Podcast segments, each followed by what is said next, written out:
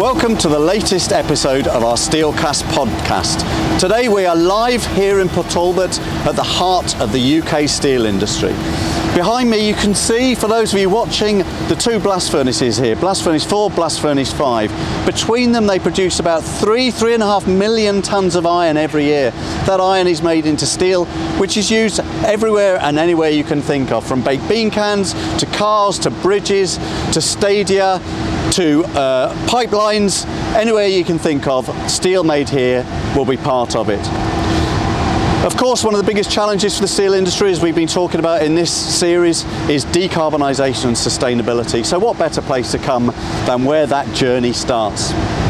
I'm delighted today to be joined by a former colleague of ours, a former steelworker, but now CEO of Net Zero Industry Wales, Ben Burggraaf. Ben, a very warm welcome. Welcome home, I should say. And thank you very much, Tim. Uh, uh, thank you very much for having me today in this glorious, sunny Port Talbot, uh, and on the, on, a, on the background where my career actually started in the, in the steel industry, working on blast furnaces, particularly on the hot blast uh, stoves. Yeah, now I said you are now chair, a CEO of Net Zero Industry Wales.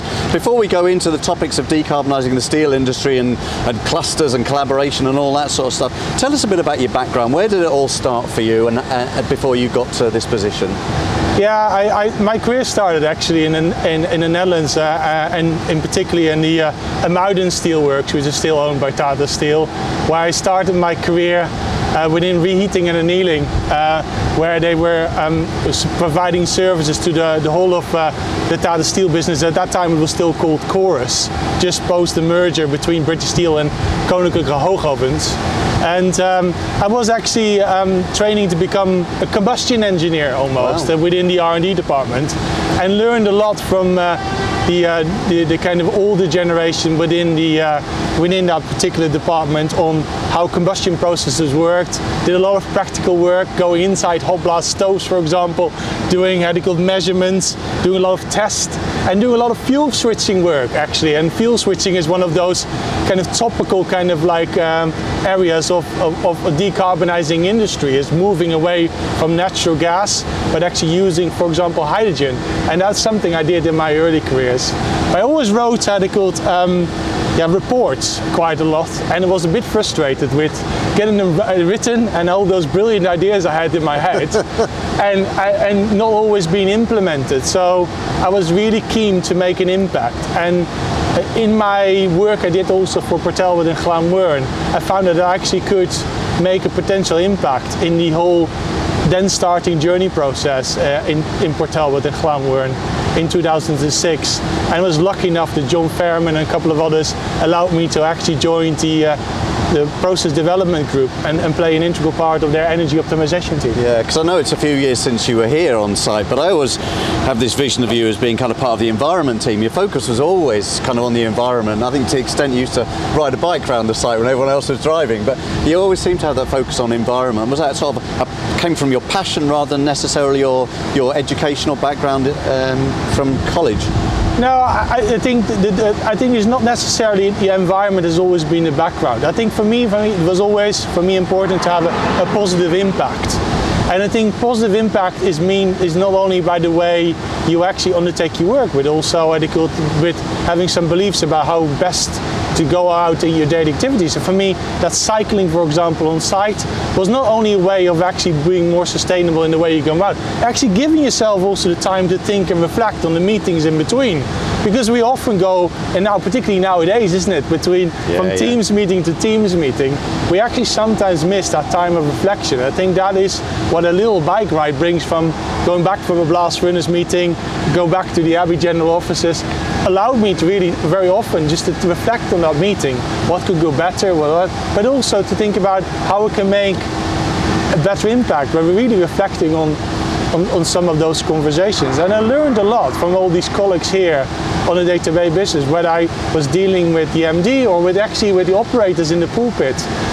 All of them had, a big impact on, on, on, on my work now and also how I look at those, those challenges um, on, on tackling decarbonisation now in industry in general.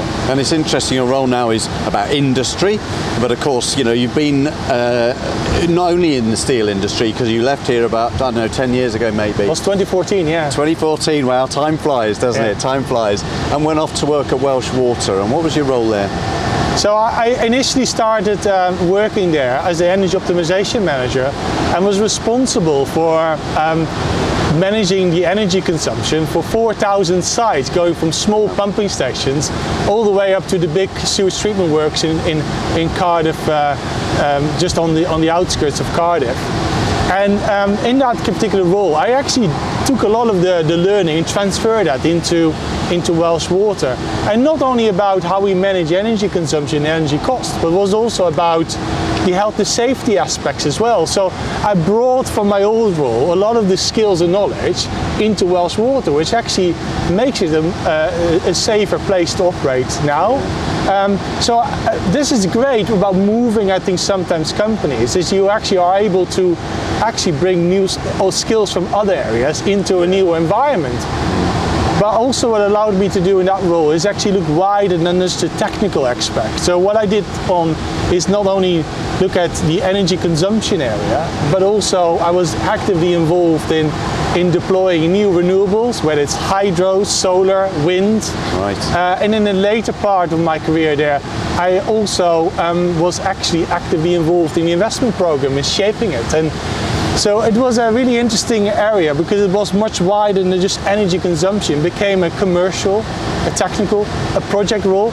And actually that whole team which I led was of 20 people um, was actually there looking after all aspects of energy management, not only consumption, but also the contracts of how you procure power. We did some very interesting stuff around incorporating community energy groups and buying power directly from a community energy group from them, not only to benefit Welsh Water, but also actually giving them a better price for the power they generated. Yeah, And yeah. I think you could do some really interesting stuff, but not only you could technical stuff. And as an engineer, it pains me to say sometimes, but you can have sometimes a better impact with, with having really strong legal and commercial structures. There's a lot you can do in that particular area. Yeah. And it is an important aspect also of uh, reaching net zero. It's not only a technical challenge. Yeah. It's a legal, it's a, it's a commercial, but it's also a social science uh, uh, challenge because it's a cultural piece change. Yeah, and I guess the water industry and the steel industry probably put you in good stead for your current role because both parts of supply chains, both uh, intrinsically linked with government. I suspect the water industry is the same as the steel industry in terms of how it works with academia and with communities as well, exactly as you explained. So you then, I guess, led on to your current role, and it's quite a new role. It's quite a new organisation, Net Zero Industry Wales, new organisation, new CEO. I guess you kind of got a bit of a, a, a blank sheet of paper to start with. You must be starting to think about your aims and aspirations for Net Zero Industry Wales, how it's going to work, what's its scope of activity. What's that looking like, Ben? Yeah, exactly, uh, Tim. It, is, it is literally a blank sheet of paper. Although I start not completely starting from scratch, because I think it's important to recognise where we started from. And the start actually originated from uh, the South Wales Industrial Cluster. Yeah. So the South Wales Industrial Cluster was initially a group of like-minded individuals, and of which a Tata Steel employee, Chris Williams, was one of them. That's right. Uh, and actually come together and say we need to start collaborating together. And this is there is a real strong analogy there with the water industry, where I think over the last five years I've, I've seen there as well a very strong collaboration between government, the regulators, actually having a a private company that has a public and clear purpose behind it actually working together with all stakeholders to make things work. And that's exactly what SWIC was there to do, is to bring companies that traditionally work in a very insular way behind the, the, the boundaries of the works and they call it to optimize itself. I think net zero really requires for companies, but not only companies, the, the local authorities, the regulators like NRW, um, but also communities to start working together to actually shape a whole new uh, green economy which we need in order to reach net zero. So we have to think, rethink the way we work. Yeah. And I think that's what I learned in Welsh Water, that there is a real way of doing that. In Wales is a small nation, almost everybody knows each other. If there's one place we can make it happen, is is in Wales. And I think that is actually SWIC started that by bringing companies together developing the cluster plan, which was launched, I think, in March. But actually, what was really needed is the legal entity to actually help it from being not only a plan to actually making it happen in reality, to change the, the landscape in Wales and to make decarbonisation a reality. So that's what Net Zero Industry Wales is here for, is that yeah. legal entity, not to lobby to government for more funding, oh, it's there to really help to deploy and execute those plans which have been developed by companies individually but also collectively. Yeah. So that's what I'm here to do. And and we need to work in a different way and I'm now in the process of shaping how we can do that. Yeah, and I've heard you use this phrase before, this green industrial economy, and on many of the podcasts we've already done, we've talked so much about collaboration. You know, the world of a company existing in a spot doing a piece of business I feel like they've gone and the South Wales Industrial Cluster is a great example of trying to bring uh, similar industries uh, across a geographical network to join up and benefit from changes in technologies and it feels like we're sort of on the dawn of this new way of working which is much more collaborative and it does feel like uh, Cam Rajput, a colleague of ours who you know well, I think calls it an industrial ecosystem and we'll come on to the Celtic Freeport uh, maybe a bit later on in the podcast. But it, it, it, makes me um, remember in our last podcast we were talking to John Gibbins from uh, Sheffield University and he was saying about the UK's responsibility, maybe Wales's responsibility, to act as a demonstrator for others to follow. You know, your point there about Wales being a small country, how confident are you that that sort of green industrial revolution or that industrial ecosystem can be proved here in South Wales and maybe hopefully around the steelworks here that others can see it working and can follow? I'm very confident, otherwise I would not have taken up this role. I think for me, I've actually been from the start, even when I applied for the role, I want to make Wales the country of choice for green goods and services. That's my overarching kind of strapline. And I think we're in a perfect place to do that as a nation because I think originally when you look at Wales itself, it started with the original industrial revolution. We actually had coal on our doorstep and not like poor quality coal. We actually had Welsh steam coal mm. and everybody talked about it in, with a lot of pride. Um, and actually it shaped a lot of the culture which is common in Wales. It's the male voice choirs, it's the yeah. rugby teams. Yeah. It's not only the coal itself, it brought a lot of uh, social cohesion, but it also brought industry on our doorstep where not only um, I think provided steel goods and services for the economy and may created that big economic boom which allowed uh, the nation, Wales, but also I think the UK in general more to prosper and become these powerhouses in the world. I think it's also, I think, provided that additional cultural and the other aspect. And when we look at what I think also Wales is known for now, is for the Well-Being of Future Generations Act, yeah. which actually looks at all these aspects.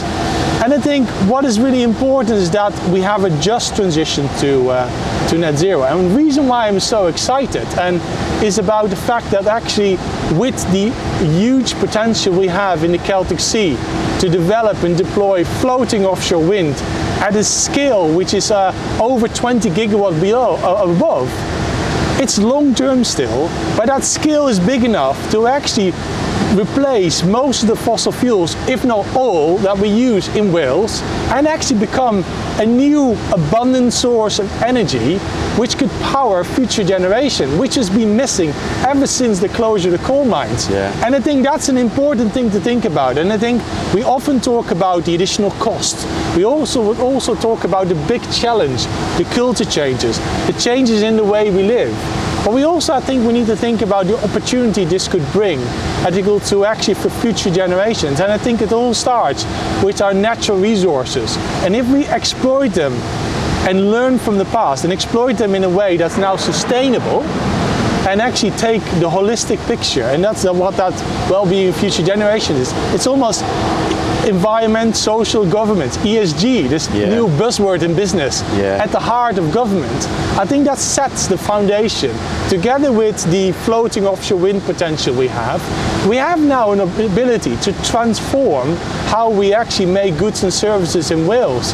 And I think it's for me, it's not only to pilot and showcase, it's actually, you know what, we can actually be on the front forefront. Mm. And I think I just was sitting in the visitor center waiting for you and there was this Ratan Tata quote. Yeah Yeah. And they clearly say, don't be a follower, Yeah. be a leader. And I think this nation can be genuinely a leader if it wants it to be. Yeah. So I think for me it's very important to start shaping that culture as an organization that is positive, it's agile, wants to work together, but also has a strong trust with its, its community, Yeah. uh, has a really strong policy and regulatory framework, and works collaboratively with also Ukraine government to make it work, cross-party, takes politics out of the equation, but also helps to develop a very strong infrastructure with a deep port harbor on your doorstep. Yeah, with the fact that you have the Celtic Sea, yeah, with that large wind, offshore wind, with already an infrastructure that imports over 20% of the UK's energy in Milford Haven into the UK and provides not only um, how energy, but also energy security to the UK and the wider parts of Europe, particularly important post the Ukraine invasion. I think we're in a perfect um, place to actually be leading. And I can I can understand listeners and, and people in Wales will get very excited about all this talk of renewable energy and, and, and powering Wales in the future. They might be le- less excited or maybe more cautious about saying, well, that's all very well, Ben, but what about the future of industry, and in particular the steel industry? You know, currently this site is, is one of the one of, if not the highest single points of carbon emissions in the UK, and represents, I think, 15 to 20 percent of Wales's CO2 you know, where does the steel industry specifically sit on your radars, Net Zero Industry Wales? And Net Zero Industry Wales has Tata Steel and Pembroke uh, Power Station clearly cited. And, and when we talk about, um, because we're getting really strong Welsh government support financially, but also indirectly, um, is that they have particularly carbon budget three in their mindset, and also four and five. I think decarbonizing those emission sources are really important because it's well over 30, maybe close to 35% of the total Welsh emissions coming from only two point sources. Yeah. And what makes me feel, and I think, really encouraged again, again to be very positive, half glass, full, is I know on the background that I think RWE is working very hard on decarbonizing the Pembroke Power Station through the concept what we call they call the Pembroke Net Zero Center, which actually not only looks at a single solution, it looks at taking all the kind of um, tools which we have in our arsenal to actually combat climate change and, and tackle the emergency like you would do in any emergency. You Yeah. wouldn't only bet on one horse, is it? You would do everything. They look at carbon capture post combustion at the end of the power station. They look at the introduction of blue hydrogen in the um, in the in, in the in the, in the uh, gas turbine that, that generates the electricity. Yeah. They look at um, taking some of the energy from the Celtic free uh, Celtic uh, Sea directly from the floating offshore where onshore and turning that into hydrogen by a big electrolyzer, using it again in the power station, or actually shipping that across from the generation center down via a dedicated pipeline which Wales and West Utilities is currently working on to ship hydrogen from Milford Haven down to, to Port Talbot. I think they're using all these tools in their arsenal and they're spending a lot of resources with government support through the SWIC deployment project Yeah. on those projects to actually develop them from concept and ideas into actually a detailed design which they can then present to their board. I think the same case is the case for Tata. I know that Tata has been openly talking about the different options uh, in the Welsh Electric Committee. More, more recently, where Hugh and Martin talked about that, um, about the different options that, that this, this works has on, Yeah. on decarbonising. And I think it's really good that, that you already work in the back and also know that there's a huge amount of investment in the background going on to shaping those plans for not being only ideas, but actually actually bringing them into detailed design. And it gives me a lot of encouragement that actually people are taking this seriously and taking their responsibility seriously to, to combat climate change. Mm. So actually I, what I want to do is actually really bring that to the forefront to people's mind that actually there is action taking place, although might not be visible. But I would say watch that space because in two, three, four years' time, I think there will be a really clear view what this place will be in the future, what Pembroke will be doing in the future, and, and what we now need is really also UK government. Because mainly it's UK government with their financial support and then Welsh Government with the planning and environmental permitting support and resource yeah. to actually come to the, the, the, forefront and work in collaboration with ourselves to make that a reality, those plans. Yeah, and that's the challenge. I was going to come on, we're going to touch on hydrogen a bit more uh, slightly later on uh, if we get the time, but that is the challenge, isn't it? For yourself, Net Zero Industry Wales, and for the Welsh Government, you know, you want to decarbonise this plant here, and, you know, the blast furnaces people talk about can change into electric arc furnaces. Everything that goes behind is, you know, Ben, having worked here, how massively capital intensive the steel industry is. This is billions of pounds to convert from, from that technology. So the question is, you know, what is it that organisations like yours, what is it the Welsh Government, which is, you know, relatively small compared to the UK government, what is it that they can do to either support that transition, and it's not only capex, it's opex as well as we know on energy costs. What can you do to support that transition, and what do you think is going to be the catalyst for change? I think the first catalyst for change is actually having a clear narrative, a story, how industry is actually going to uh, transition to net zero. And I think what I see a lot in the media and also with academics and others is that you have certain academics and, and people putting one single point of view across. So either um, in favor of blue hydrogen, yeah, uh, or you're against blue hydrogen, in favor of green hydrogen, you're actually in favor of carbon capture and storage. So there's all these polarizing views, and I think there's room for all of those. As I said earlier, if we want to really tackle climate change with the urgency it deserves, we have to take all tools in our, time, uh, in our arsenal. And I think what's also important to mention is when we talk about this transition uh, in the story in particular, we really need to talk about I think, what the different roles for different technologies is. And I think in the absence of having a substantially uh, sufficient electrical infrastructure, yeah, we have to wait for that to arrive yeah. before we can actually electrify and transfer to electricity. In the same way, we haven't got a, uh, an established hydrogen infrastructure. It will take the, time to develop either to, to, to technologies to, to mix it into natural gas mains, making towns gas again, isn't yeah. it? Because yeah. that's what towns gas is. Yeah. It's almost natural gas with hydrogen combined. Or actually making dedicated pipelines. It will take at least five to 10 years times. Mm. And if we really want to hit our 2030 targets as a nation, as the UK uh, wider, um, we have to make sure that we also deploy carbon capture and storage technology initially, because that's our first step yeah. in actually significant making reduction. And that's why I'm working hard with Net Zero Industry Wales and with all of the members on actually making shipping a priority for UK government to allow shipping to actually take place uh, as part of the new Track 2 deployment take advantage of some of the funding that needs to come from the 20 million pounds, 20 billion pounds that was, was announced earlier this year. Yeah, yeah. Um, and I think it's really important that we actually start that development of CCS in Wales. That's the first big step. That allows us, and I, I painted to say, to buy us some time to actually then um, to develop blue hydrogen at scale because that's the big bump needed in order to get enough to our pipelines to actually justify the actual uh, investment in those pipelines but then making use of that CCS technology in order to capture those uh, the, the, carbon before we actually combust it. Yeah. Just pre-combustion capture, uh, sometimes called. But then in the story, then you go into fuel switching. And that's when green starts to take place because if we want to fully exploit the Celtic Sea development and the floating offshore wind, we also have to think about not only building enough electrical overhead lines going to Pembroke to bring that to shore, but also we can actually make directly hydrogen from those sources yeah. on, on, on offshore or onshore and pipe that across, yeah. not only to power industry in Wales, but actually going over to Beckton, yeah. or actually going over yeah. to, to Europe herself. Yeah. And particularly if you think about Ireland, where they have an abundant source of renewables there as well, but not as much industrial or energy demand there.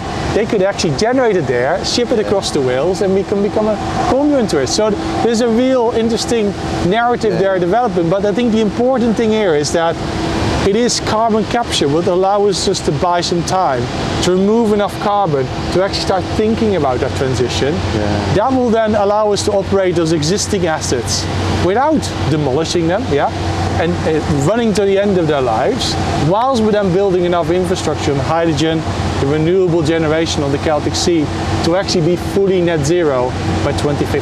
Yeah, it's one of those difficult things, though, isn't it, from a timing perspective? You know, there's a famous saying, isn't it? The best time to plant a tree is 20 years ago. The Yeah. second best time is today. But if you look at carbon capture technologies, you know, the, the best case scenario, that's not going to come on stream till 2027, 2028. And you look at some of the assets here on the steelworks, it's like, well, decisions will need to be made about those assets in a similar sort of time frame, if not Yes. sooner, Yes. if you're going to change it. So you know, if carbon capture storage was available today, Yeah. and you had the licenses to ship them and the, and the logistics to ship it, all that great. But it's not, isn't it? And then, and there's, so there's a few years, this sort of interregnum of saying, well, what is the solution, and do we have to just suck it up for a few years until that technology is on stream? Yeah, I think the I think if you, you think about carbon capture storage, I think there's a bit of a misnomer. It's fully innovative and it's uh, completely new. Actually, carbon capture storage has already been in operation in Norway for I, I've been told about 15 to 20 years, Right. and it was a pilot and demo project, but it's there in existence. And what you will see is the first commercial shipping route between Yara, I think it's in Belgium, Antwerp, going all the way to, to Norway to be stored. Yeah. It's probably the first one at the scale that's going to be deployed. And what is also very interesting when we talk about shipping, CO2 shipping is already happening. And Yes. that's really there to bring food grade CO2 to actually carbonize the, the beer and lagers we like to consume, particularly in weather like this, Tim. Yeah, that's is right. when we are in the beer gardens at the end of a working day and having a, a bit of a relax. it is a really interesting thing to, to, to reflect on, that, that some of those technologies have been existing for decades. Yeah. And particularly there to, to remove CO2 from existing uh, gas fields and bring it out of shore to make natural gas from it, but also to make food grade CO2. Uh, and so a lot of the, the technologies are already in existence. I think what is lacking was actually really the, the kind of like the, the intervention into the market, and that's what the CO2 business model, the additional funding of UK government will do, is actually to, it's a market intervention to make it actually commercially uh, attractive enough for people to invest in. Yeah. So, I- and, and if you think about the timelines, actually the deploying that between now, and so they're looking at for track one, and in, in projects to be developed in 2023, coming to the financial investment decision summer next year, to be deployed between 20, that's three years. Yeah. Four years from now. It's actually relatively quick when you look at it from a project life cycle point of view. So, yeah. I, and but if you think about the the counterfactual here, if you want to do pure green hydrogen or you want to electrify, I think generally speaking, it will take five to ten years for actually the infrastructure to be put aside to, to, to get rid of all of the fossil fuels, Yeah. if not longer. And, and so we have to think about what is the quickest we can we can act, and the quickest act, and John comes across as well, is use this technology to really take carbon out of the atmosphere now mm. a- and store it permanently. Uh, and but what you also can do, and what John didn't go on, is actually recycle it at least one time Yeah. by making sustainable aviation fuel out of it. And carbon capture utilization has really also purpose in that, in that transition period in particular, to actually offset new fossil fuels being used to, to do something what CO2 could do now. Yeah. Again, there's a cost element to that, but actually it also there is now a much more driver on that on the top line for businesses. So and particularly in Welsh Water when I was there in the last year, I've never seen investments being so incredibly interested in what we're doing from a decarbonisation point of view. Mm-hmm. There will be a strong investor pool. There will be a strong customer pool in the future that might not have come down all the way to the supply chain where you're operating as a foundation industry. Yeah. But it will come that people are willing to pay a little bit more because customers are willing to pay much more Yeah. for actually a green and more sustainable product. And if it's actually displacing fossil fuels, it's recycling carbon and thinking in a more circular way. Even if it's only one time, Yeah, it's yeah. always better than actually using virgin fossil fuels. And so all of those technologies play a big role, particularly in transition period. Yeah, and there is no silver bullet, is No. it? And inevitably, it's going to be a combination of these things. And depending, again, as John Gibbins said in the last uh, podcast, it depends on the particular business, the particular state of its assets. And actually, with aging assets here in Port Talbot, maybe you know we could be one of the first people to adopt some of those technologies. So. I understand what you said about the commercial benefits of, of green technologies and green steel. Our customers are crying out for it. You know, I do wonder how long that'll last before it becomes a commodity again, and everyone's got it. And if you're not in the game, you're not. You know, if you haven't got green steel, you're not in the game at all. But certainly, there's a short-term benefit to it. I do want to take you out to the Celtic Sea, or to look over the Celtic Sea, and we'll do that in a minute. Uh, and we'll just cut and drive round because the view out there is fantastic, and we can talk about the shipping and the pipelines and so on and so forth. But before we go, you know, and just while we're here at the blast furnaces, you talked quite a bit about SWIC and you talked about hydrogen. And yes, you said it's a few years away, whether it's blue hydrogen, green hydrogen. But given that few years hence, and having worked in the steel industry yourself, what is the potential role of hydrogen in steel making or, or rolling or processing? I, think I think when you talk about hydrogen, already played a major role in, in steelworks ever since it's in integrated steelworks in inception, because you have oven gas, and coke oven gas is 65% hydrogen. So and and and coke oven gas itself and the coal will play a big role in towns gas. Yeah. And I think that is misunderstood, particularly when we talk about the hydrogen narrative. We're almost lost that actually hydrogen played a big role in our society. And not that long ago, it's almost gone out of our collective memory, but hydrogen has been a major player. It was mixed in with methane, natural gas, as towns gas. Uh, and, and, and what I've often said to people when we talk about the steelworks, again, it's often been seen as a grey, rusty kind of place.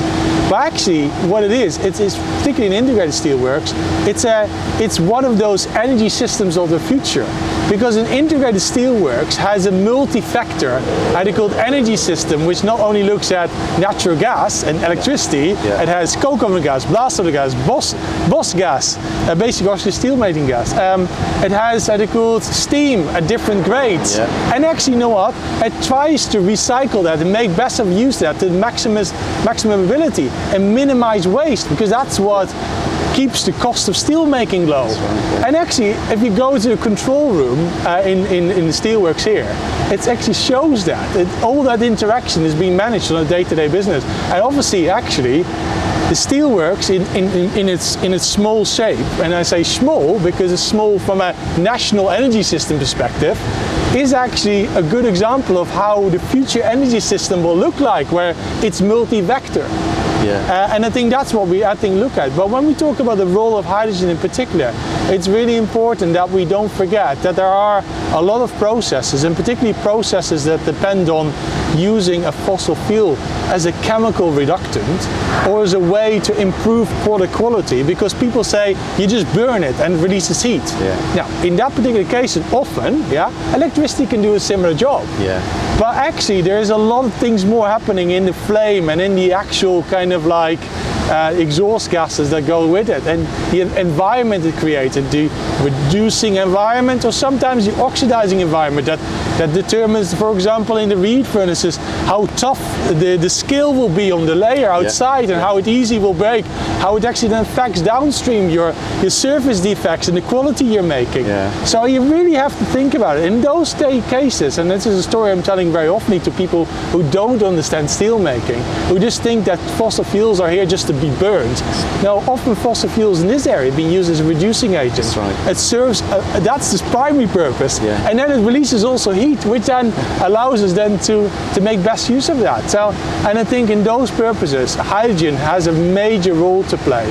So whatever the future holds for Port Steelworks, I think hydrogen steel is needed for those particular purposes. Yeah. And whether you are um, using it to, to, to in your reheat furnaces in the future, which actually already takes place because you're using coke oven gas, isn't Yeah. it? Um, uh, or whether you actually will use it in the future um, if an abundant source, cost competitive hydrogen will be available here to make, for example, more virgin steels through the direct reduction iron routes, um, then that is a possibility.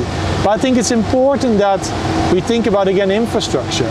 So if we have a large amount of hydrogen being produced in Milford Haven, if that is going to be piped across to Port Talbot, uh, or actually being further piped across to other parts of the UK through the hydrogen transmission system which National Gas Transmission is working on as Project Union, then actually we could be at the forefront again on the doorstep of having a cost, of, abun- uh, cost effective abundant source of green hydrogen Yeah. on our doorstep or low carbon hydrogen Yeah. if it is maybe blue hydrogen initially uh, and then moving on beyond 2050 to pure green then actually do you know what why wouldn't you do that in Wales Yeah. and so I think, and that requires again a change of technology, um, but it is all complementary to what you do. So I think there is a large contingent amount of scrap. It's, it, it, it's the famous statistics are over 10 million tons of scrap gets exported and re-imported again as, as, as, as, as steel products that the UK industry is using. Um, but I think thinking about the scale of, of, of steel demand being well over 20 million tons, I think there is a role for all of those come together. And again, the same story we had about decarbonization. There is no silver bullet. Yeah. I think there's a role for all of that to take place in, in, in the UK Yeah. and to meet that, that ongoing steel demand and particularly to actually make that huge transition. And just to go back to SWIC again, they developed a plan that actually outlines to reduce carbon emissions by 16 million tons by 2040. That is 40% of the total carbon emissions that have been emitted in Wales. But it will require 30 billion tons of investment, uh, 30 billion pounds of investment. Wow. That is over a 15 year horizon. Let's say we can only start from 2025. That's 2 billion on average. And that is on top of the floating offshore wind we're talking Yep. about. It's on top of the uh, electrical infrastructure upgrades that need to take place. That's on top of some of the investment in hydrogen and others. If we start to add that up, that is a level of investment that is unprecedented for Wales. Yeah. And we probably haven't seen for multiple generations, maybe even post it called World War II, when Yeah. we are re- rebuilding our nation at that time. And I think that is an important thing because that actually transition, that large amount of investment, if that takes place, and there's always a big if, but almost is inevitable if we want to move to net zero anyway, um, that will require a lot of steel. Yep. That will require a lot of cement. And what better is that to make that steel and cement in a low carbon way? Yeah. So we're actually not having a large embodied carbon emission while we're building that new infrastructure, which we all need to have a net zero 20, uh, economy by 2050. Yeah, and it's a perfect time, Ben. I think we're gonna we're gonna jump in a car. We're gonna drive around the sites. We're gonna go to the coast, which you know is a beautiful beach down there, uh, and we're going to talk a bit more about Celtic Freeport, the potential of that area, the deepwater harbour, renewable energy, uh, and the role of steel in that hopefully circular economy. So let's jump in the car. Thank you, Jason.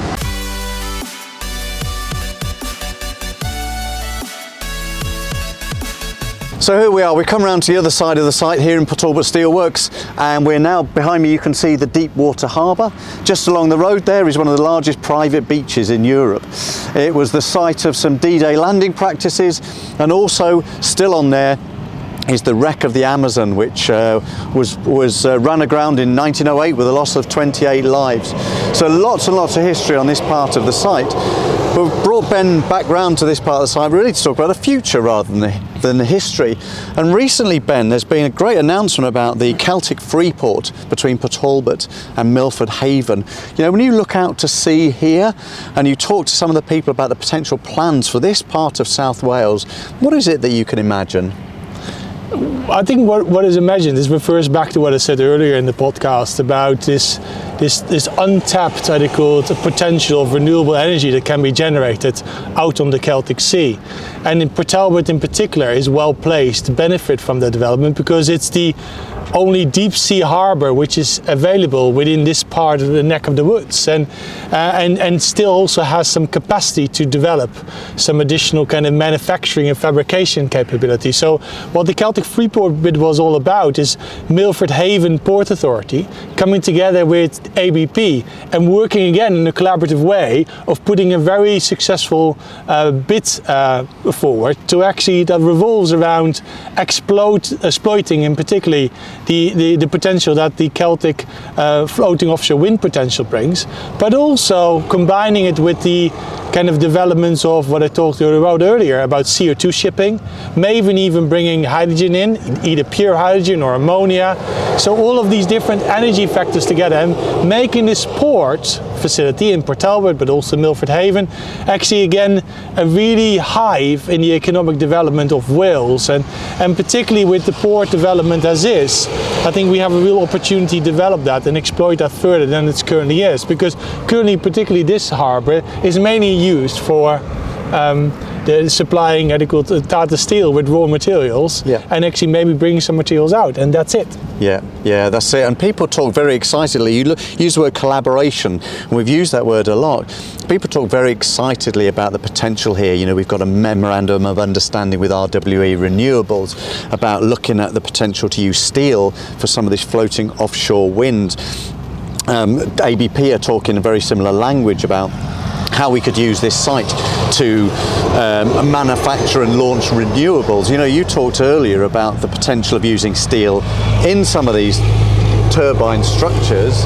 You know, what sort of scale are we talking? What, what, what's, how big are these things and how much steel could you use in them, do you think? So in, in principle, I think we need to think about what, what is what is what we have identified. So if you look at a global level, if you look at all of the offshore wind potential there is, actually only four to five percent is associated with the fixed bottom, bottom offshore wind generators, which we now have seen actually all are coming, all popping up all across the east coast of England, but also in North Wales or Bangor, we have, have these fixed bottoms. These are the, the, the, the wind turbines which are actually anchored on the seabed directly.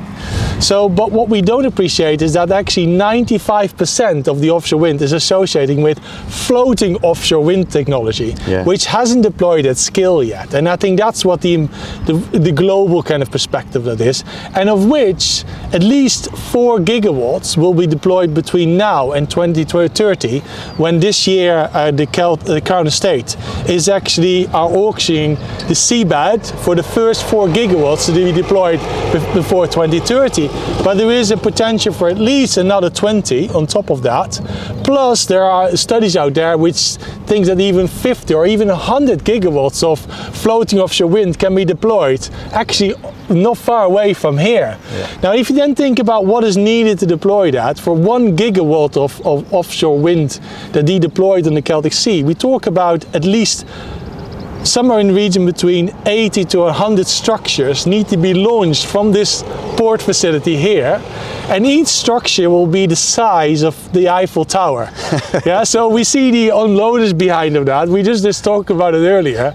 We talk about at least set called structures. Two of them leaving this port which at least three maybe four times the height of the of what we see on the unloaders or a three times the scale of the blast furnaces. So there are very big structures. So if you then think about what is needed to build those, there's a huge supply chain needed, which isn't there yet. So that's what I think the key first challenge is, is to build the infrastructure, to build those structures in the first place. So that's what we see now, a lot of work ongoing with ABP and with, with Milford Haven about what is needed to actually build those structures. Yeah, because Uh, painting the picture is one thing, isn't it? And I know people talk about saying, well, imagine making the steel here. The steel is used for wind turbines. The turbines are floated out to sea. They generate electricity that's piped back to the steelworks that Yeah. uses that to make steel that makes the turbines. And you've got this kind of true circular economy. Is that a realistic vision? It is absolutely a realistic vision, and I think it is a very important thing. Again, coming back to what a net zero or a green economy would look like, and a green net zero economy thinks about this in a circular kind of way, where you actually minimize distances as much as you can yeah. to actually make best use of your resources. So I think that is absolutely realistic, but there needs to be a couple of things that need to come together. Is that the steel need to make the products in the steel grades needed to make those structures. Yeah. yeah? Then also, then there needs to be the contractual and legal kind of uh, relationship between the generators and, and Tata Steel to actually buy that power in a way. Mm-hmm. Then the infrastructure needs to be there in order to, to bring that power or that energy. It could also be hydrogen directly, as I said earlier in the podcast, to actually to be used on the steelwork. So there's many things that come together. Yeah. So the, the, important thing with also net zero, it's not all in everybody's control. Yeah. But it, it, by working together and actually having a working agreement where you can almost say, I can actually look you in the eye and I can, I can depend on you. I can trust you for delivering. Mm. I think that is really important. And again, in Wales, we're, we're a small nation but we have a lot of capability and we're all working very close together. Mm. Almost everybody knows each other. Yes. So it is important in that particular way that we can eyeball each other. So you said you would do this. Are we yeah. actually doing that? Yeah. And I think this Celtic Freeport bid, where people are starting to work together, which traditionally never worked together, actually we're competing. And we see the same thing as SWIC. It's actually a really good example of how things can work together in the future. Yeah. So that, that's why I think it is it is a realistic. It's still a vision mind. Yeah. A lot of things need to happen and put in place to make that vision a reality. Yeah. But I think we're making small steps now toward towards making that a reality. Yeah. yeah, and it's great to have such positivity throughout the podcast today, Ben. And uh, you know, I've known you a long time on and off and now, and uh, and it doesn't surprise me at all. But as you say, there are a lot of steps to get there. There's a lot of money involved. There's a lot of legislation involved. But the important thing is to make progress. Uh, and I guess with your new role, you know, as we wrap up the podcast, you know, if you look to forward to the next 12 months, you know, what is what does your life look like for the next 12 months around uh, around net zero industry Wales? It revolves around, particularly around what call the key policy drivers, the key support mechanisms that are needed, uh, particularly around CO2 shipping but also then beyond how they call it the hydrogen infrastructure, the hydrogen business models, but also actually to short term but also long term the, the, the support for electrification as well. I think there's a real need to bring the cost, particularly for industry, down for electricity use because you don't want in unintended consequences of them moving to hydrogen and making them cost they call it then in cost disadvantages again yeah. because actually we're better off using electricity in the first place. So yeah. we need we also need to think about short and medium term these spur first so working hard on that, but the priority is really on, on getting CO2 shipping recognized as being really needed to kickstart and used as a catalyst for all of that we talked about earlier. Mm. But secondly, it's about actually playing also a key role in the actual deployment execution. And what I learned in my Welsh Water days is that actually bringing people together and having a trusted body that actually acts like an honest broker um, and being a trusted partner which I think Net Zero Industry Wales, given its, its, its proximity to government and still bound by the Nolan principles, can actually be that trusted broker. So what I'm working on very hard to establish over the next 12 months is to find a way of delivering a co-creation vehicle that makes the called planning and permitting processes in particularly and the evidence getting around it much less resource attentive, yeah. much more quicker, and actually do that in a scrum and agile kind of way rather than a linear way which we're used to of actually developers are um, the, pulling their, their evidence together, then submitting that evidence to an environmental permitting body or like a planning authority, then they're deploying their own resource or buying resource in, then to assess that, come back with a feedback, and we go back in that loop. yeah. What wouldn't it be great if we can all work together in a trusted environment that actually we co-create those evidence together in one go. We also make best use of that that resource which we have available, and we know resources are tight everywhere. Yeah. So I think it is important that we use resources in the most efficient way and without breaching any trust or any of the statutory duties. And I think that is an, an area where if I am able to demonstrate we can do that as NZIW and play that a pivotal role in the actual deployment execution, I think we're in a really good place to be very attractive for other companies that, that are not present in Wales to invest in, yeah. but also for companies that are already here to make a serious investment in for, for, for, for industry in the future. Yeah, Ben, listen, we're going to have to leave it there. It's been an absolute pleasure having you back in, um, in the business and on site. It's great to see you again uh, from a personal perspective as well. Thanks for your story and thanks for your positivity. And the, the vision that Ben painted through our podcast today is hugely positive and it's, it's very complex. We've learned throughout this podcast series this is no silver bullet. It is very complex, it's very multifaceted. There's talk about carbon, carbon capture, uh, CO2 shipment, pipelines, new technology, the use of scrap, the energy infrastructure, the electrical infrastructure. It is massively complicated. But with people like Ben and his new role, uh, organisations like Net Zero Industry Wales, you know, like Ben's, uh, we talked about collaboration a lot, and, he's, and he ended by talking about co-creation. You know, what a what a great vision of how the new way that companies, local authorities, governments, academia are going to have to work together to enable net zero future scenarios such as the ones Ben's painted out today. It's been great to have you on site to look out to see and imagine those Eiffel Towers floating off uh, two, two in a week, I think you said, which is a, a hell of a challenge. And um, it's been a delight to have you on the podcast today, Ben, and uh, look forward to catching up with you soon. You're always welcome back on the site, just remember that. So, listen, hopefully you enjoyed today's podcast. Uh, a real good insight from someone who's been inside the industry and outside the industry. Is now one of the shakers and movers in the world of net zero, certainly in Wales, but, but I'm certain that is beyond in terms of helping the, the country become a demonstrator for new technology and new ways of working. If you've enjoyed the podcast, why not uh, subscribe? You can get it on Podbean, you can get it on Spotify, Google, Apple Podcasts look for Steelcast, subscribe.